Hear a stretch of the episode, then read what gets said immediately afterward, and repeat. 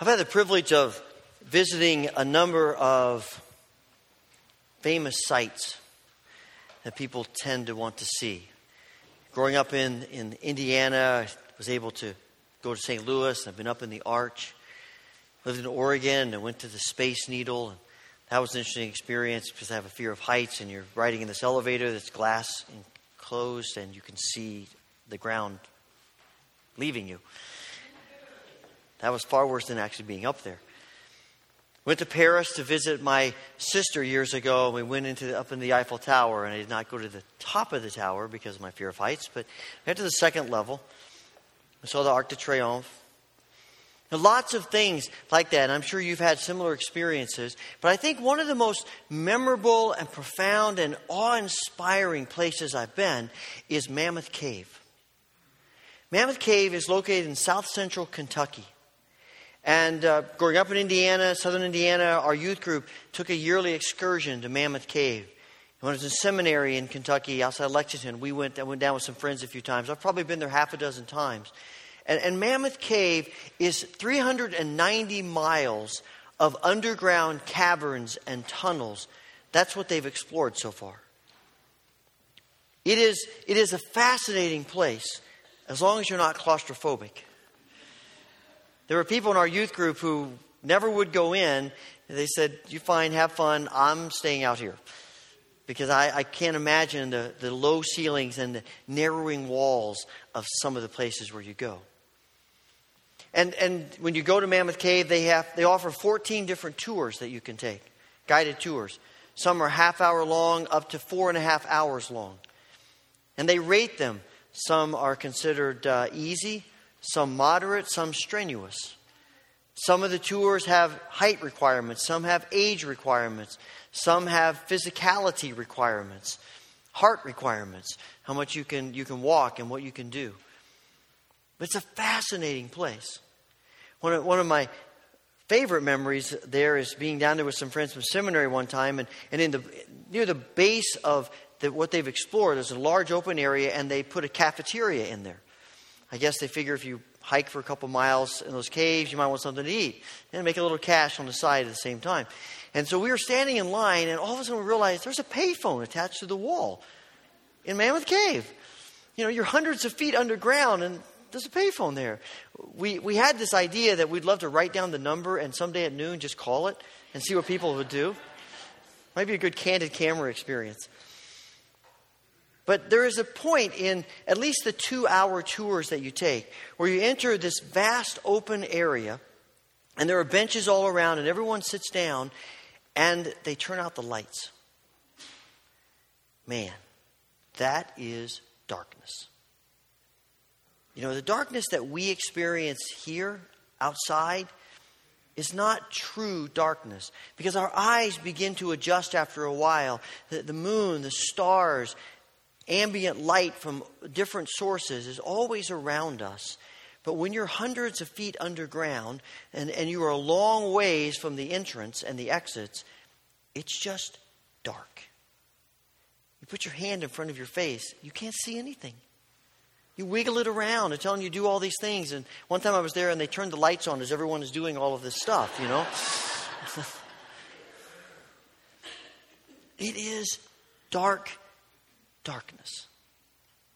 And every time I read this prologue of John's gospel, I think about that, that experience in Mammoth Cave. Because John talks about the darkness in our world. We live in a world of darkness. All the way back to Genesis chapter 3, there's been darkness. Over and over again, we see darkness. All through the Old Testament, we read about the reality of darkness. We come to the, the nativity story and we see darkness. It boggles my mind that, that there would be no one, particularly a family member in Bethlehem, who wouldn't look at Mary and say, You know what? She's about to have a baby. I'll give her my room. Nobody. It, it's, it's amazing. And, and when, the, when the Magi come to Jerusalem and say, We've seen a star and we think it's a new king, and the, and the religious leaders go and they look it up in the book and they say, in the, you know, Micah, they say, Yeah, it's in, it's in Bethlehem. They don't do anything else. Their apathy just caused them to close the book and go home. And Herod. Herod will go to any length to protect his power against what he perceives to be a rival darkness. But we don't really need all of that to, know, to prove that we live in darkness. Look around us, read the news, look at the world war, violence, hate, greed, corruption, human trafficking, injustice. The darkness surrounds us. But it's not just the darkness out there. John is also talking about the darkness in here. Because every one of us struggles with darkness. The darkness of our self centeredness, the darkness of rejecting God, the darkness of immorality and racism and apathy and hate and vengeance. We are people who wrestle with darkness. And the problem isn't that, that there is darkness, the problem is we don't take the darkness seriously enough. But God does. And John says, Into the darkness, God sends the light. He sends the light of Christ into the darkness. John is enamored with the image of light. All through his gospel, he, he, he loves to talk about light more than any other New Testament writer. He refers to this image of light. In chapter 8, Jesus says, I am the light of the world. Anyone who walks with me will no longer walk in darkness, but will walk in light. And again and again, John talks about the light and connecting it with Jesus. But John goes also back to Genesis. He begins his prologue. In the beginning was the Word. And as we said last week, anyone who had any familiarity with the Old Testament would know that would take them, their mind right back to Genesis 1 in the beginning, God. And in Genesis 1, the first recorded words of God are let there be light. And he speaks that light through Jesus into existence. Take, and that's why in, in the tabernacle, God says, I want you to light candles and they should burn continuously because they represent my presence. They represent my nature and my character and who I am in the world of darkness.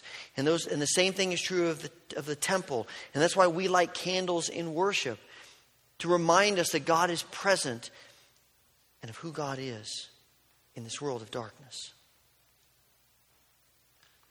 But John takes it a step further.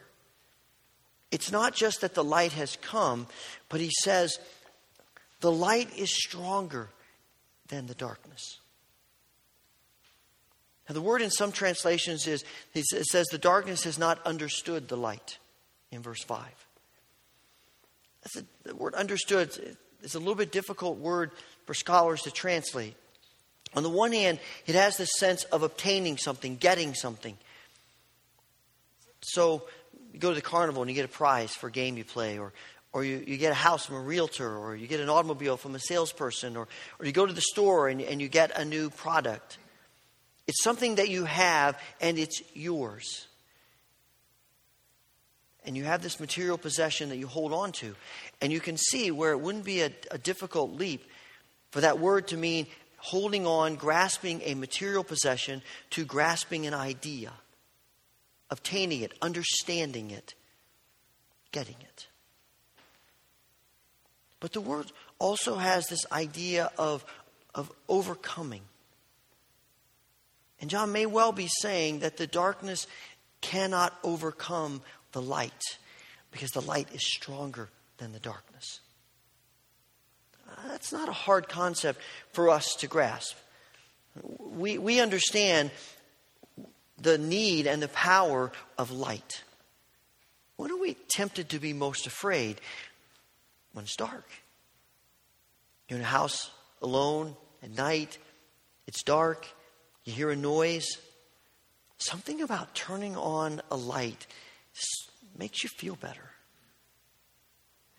You've had a, a hard night of worry and fear. Something about the new light of dawn brings a sense of security. Something about light that, that gives us courage that we don't have in the dark. You know, I think Geico has some of the most memorable commercials. You know, they, they had the, uh, the little gecko thing and they had the, the caveman. And, and now they started this series of things where people who use Geico are, ha- are happier than whatever.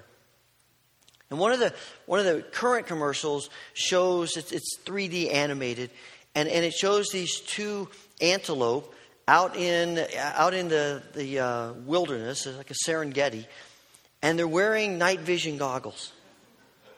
Have you seen that? And, and they, they, through their night vision goggles, they see a lion stalking a few hundred yards away. And they are trash talking this lion. We can see you, Carl. We can totally see you, Carl. Why don't you become a vegan? Go home. And the lion sort of skulks away. And the commercial says how happy your Geico customer is happier than antelope with night vision goggles. It's kind of a goofy thing, but on the other hand, it does bring up the reality of what happens to us when we can see when we can penetrate into darkness because without light, there's fear and there's anxiety and there's worry. But light changes that. Light dispels it, eliminates it. And, and John says that the light of Christ who has come breaks up the darkness. And the problem for us is we want the darkness to just be totally gone. we look around the world and we think, Still looks pretty dark to me. It was pretty dark when Jesus came, and it's still pretty dark now. Is it really making any difference? Is, is, it true that the light really has conquered the darkness? And we question that.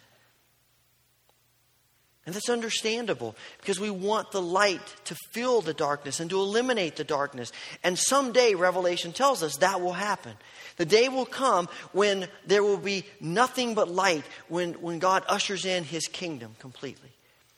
And there will be light and no darkness.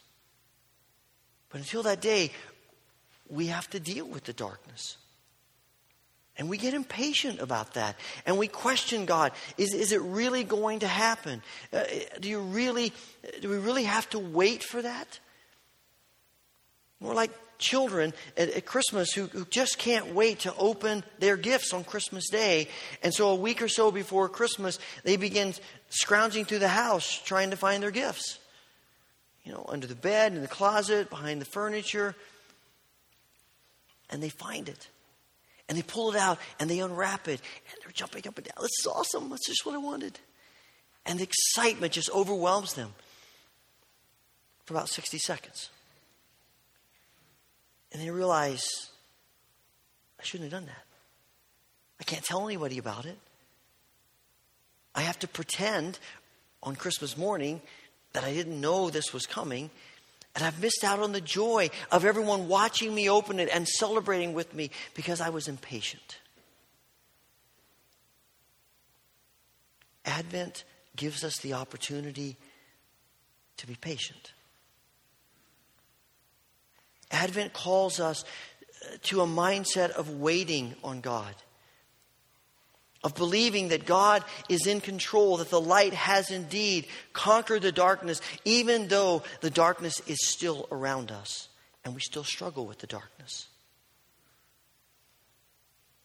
I think one of the, one of the problems that the evangelical church has is, is for a long time we have tossed out the church calendar, and we're coming back to it a little bit more. But we just talked about Christmas and we didn't really talk about Advent. And I think it's because we're all about the bottom line. We're all about success. We're all about now. And we want everything to happen now, and we're just not very good at waiting. But Advent calls us to wait. Day by day, day by day, day by day, moment by moment. And we're asking, when do we get there? When do we get there? And sometimes we get an answer, sometimes we don't. But we always hear God saying, wait, trust me. Believe me, the light is stronger than the dark.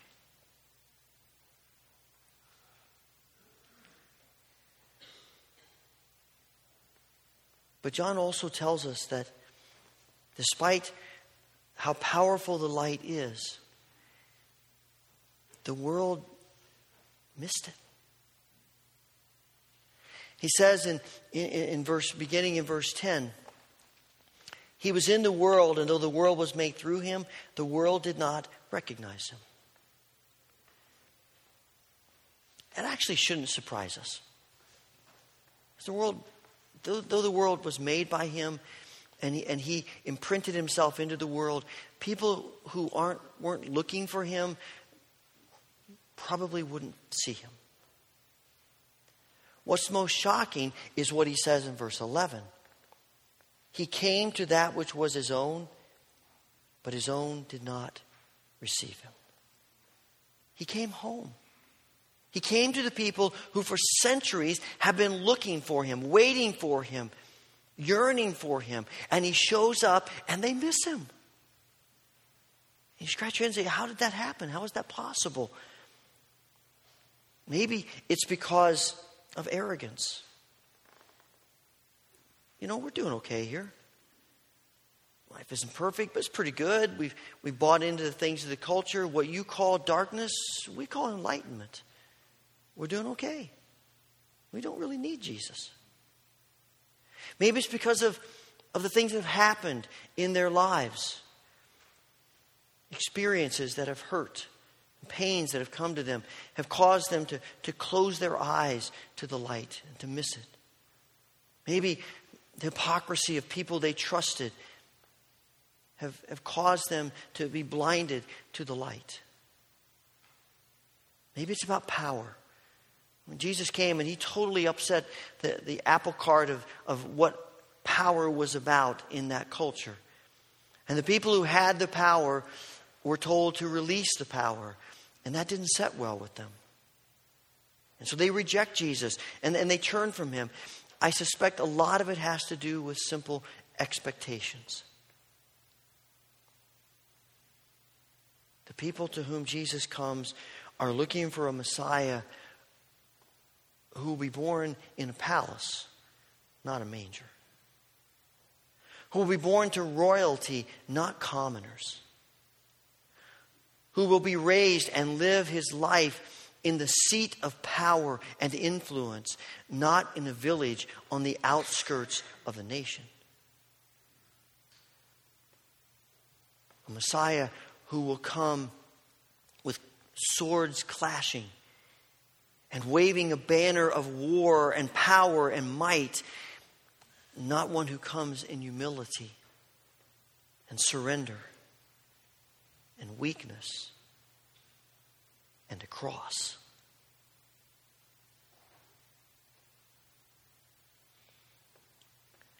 The secret of this is that you and I wrestle with expectations too. We have these ideas in our mind of, of how God is going to work in this world and, and how Christ is going to transform the world. And often they, are, they look more like the culture than they do the scriptures. And that's why you will hear Christians say if we could just get a little more influence in the White House, we could change things. If we could just get a little more influence in Congress, we would change things. If we could change the, the court system, then, then the world would be different and Christ's kingdom would come. If we could just have more power and more influence and, and people would, would treat us better and, and we could do all that we wanted to do, then the, everything would be great. And all the while, there is a baby in a manger, reminding us that the kingdom is about weakness. It's about caring for those who are vulnerable, not those who are powerful. It's about giving our attention to the people who are the least of these instead of focusing all our attention on these, those who are the most. It's about compassion and humility and surrendering ourselves, giving up ourselves rather than grasping for everything we can get. And we miss him. We miss the work that he's doing because we're, we have so confined our ideas to what we think is right that when God works in ways that are outside of that, we ignore it, reject it. And the problem isn't God's, it's our problem. The problem isn't that God hasn't given us enough information to know John says the light that was coming into every person was coming into the world. In our Wesleyan tradition, we talk about that as prevenient grace. That in Christ, God has, has stepped into the darkness and He has put light in the darkness of our world so that we have a conscience. So that as a world we know right from wrong, good from evil, moral from immoral. But it's more than that. It is light in us that leads us, woos us to what Christ is offering us. We are responsible because we all have light. We all have been given the opportunity to know that Christ is coming, that Christ is at work. The problem is choosing it. What we so often miss is that John's point really isn't so much about light as it is life. He says, In him was life. And that life was the light of all people. It's about life that God wants to bring to us abundant, genuine, real, full life. Everything that we were created to be and experience, Jesus comes so that we can know that. Everything that when we think about life and living it to the fullest, Jesus comes to help us experience that and so much more. Deep down in the recesses of our being, that yearning in our soul for fulfillment, Jesus comes so that we can experience that and so much more. John loves to talk about life. More than any other New Testament writer, he talks about life in a couple of chapters, he records Jesus saying, For God so loved the world that he gave his one and only Son, that whoever believes in him will not perish, but have everlasting life. And a few chapters later, Jesus says to his followers, I have come so you might have life and have it abundantly. Fullness of life. All that you could ever hope for in life, I've come for that. And John says when we begin to understand life, we realize that it's, it's not just about us living on this earth, but it's about being children of God. And we're children of God not because of our race or our nationality or because of our socioeconomic status or because of our heritage. It's because of Christ. We are children of God because we have made a choice through the light that God has given us to say, I embrace Christ. I embrace His light. I surrender myself to His light. And we become family with Christ. And the people who receive Christ and embrace Christ, those are the people God looks at and says, That's my daughter. That's my son. They're mine. They're mine. And he gathers us to himself as his children. There are different ways of, of explaining what God does in that process theologically. And there are different images that people use to try to help us see that. But I, have been intrigued lately by the image that I found in a book written by Jerry Walls and Joe Dongell. Imagine that you are a prisoner in the innermost recesses of a terrorist camp. Bound, gagged, blindfolded, drugged. You have all of these, the, these delusions of thought. You, you couldn't, you can't begin to, to plead for your life. For one thing, no one would hear you. And you have no way of, of planning an escape. You're just there. Truth be told, you've been there long enough that you've actually become acclimated to that dark, damp cell. And, and you become enamored with your captors. So that even if someone were to come and offer to rescue you, you would fight them about it.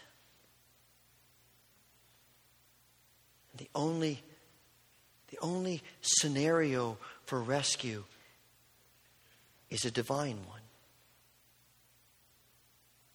And so God in Christ steals into that prison and makes his way to your bedside. And he injects you with a serum so that your mind begins to clear and, and your violent reactions begin to subside. And he shines a flashlight around the room and he leans down into the bed and whispers, Do you know where you are? Let me show you. Do you know who you are? Let me tell you.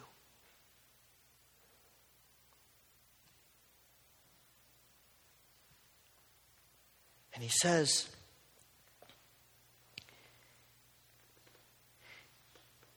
I've come to rescue you. I've come to make you my own. Let, let, me show you what they've made of you. Let me show you what, what you've allowed them to do to you. As in a small mirror, you see your sunken eyes and your frail body. It's still not quite registering with you. And so, so Jesus says, Let me, can I show you pictures of what you once were? Can I show you pictures of my wonderful plans for you in the years to come? And as he speaks, your heart begins to quicken just a little bit. And even in the dark, your eyes begin to focus.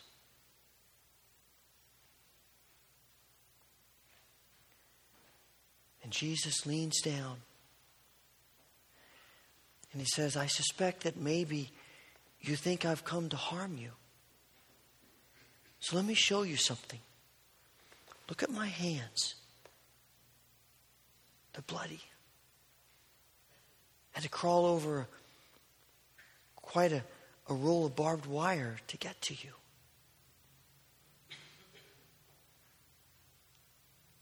And then he leans in one more time and he says, I want to carry you out of here right now. Just give me your heart. Trust me.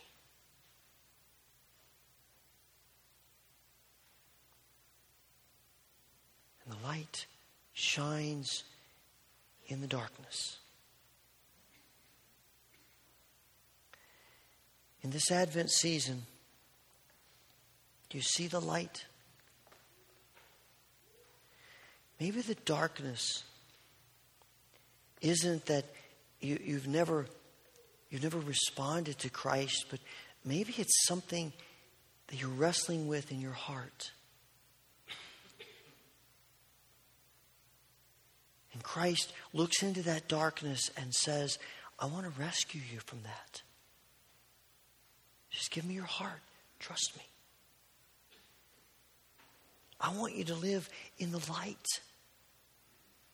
I want you to know true, genuine, real, abundant, child of God life. Will you trust me?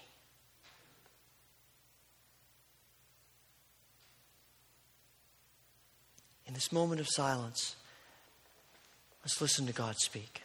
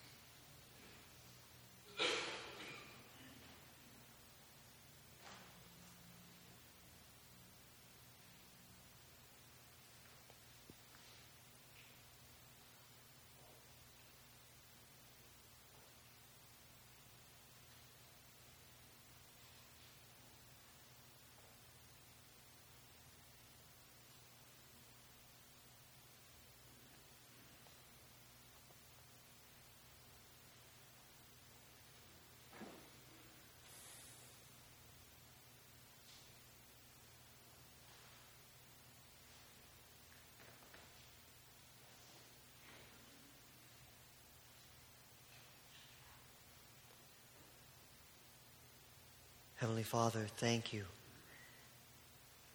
for invading the darkness with the light of Christ, for invading the darkness of this world and invading the darkness of our hearts.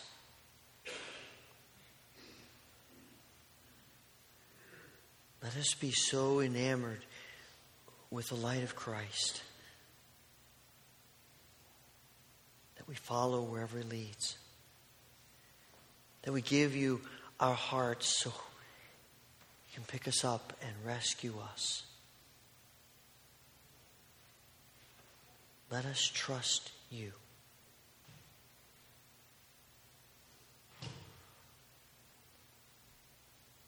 And in trusting you, let us know the joy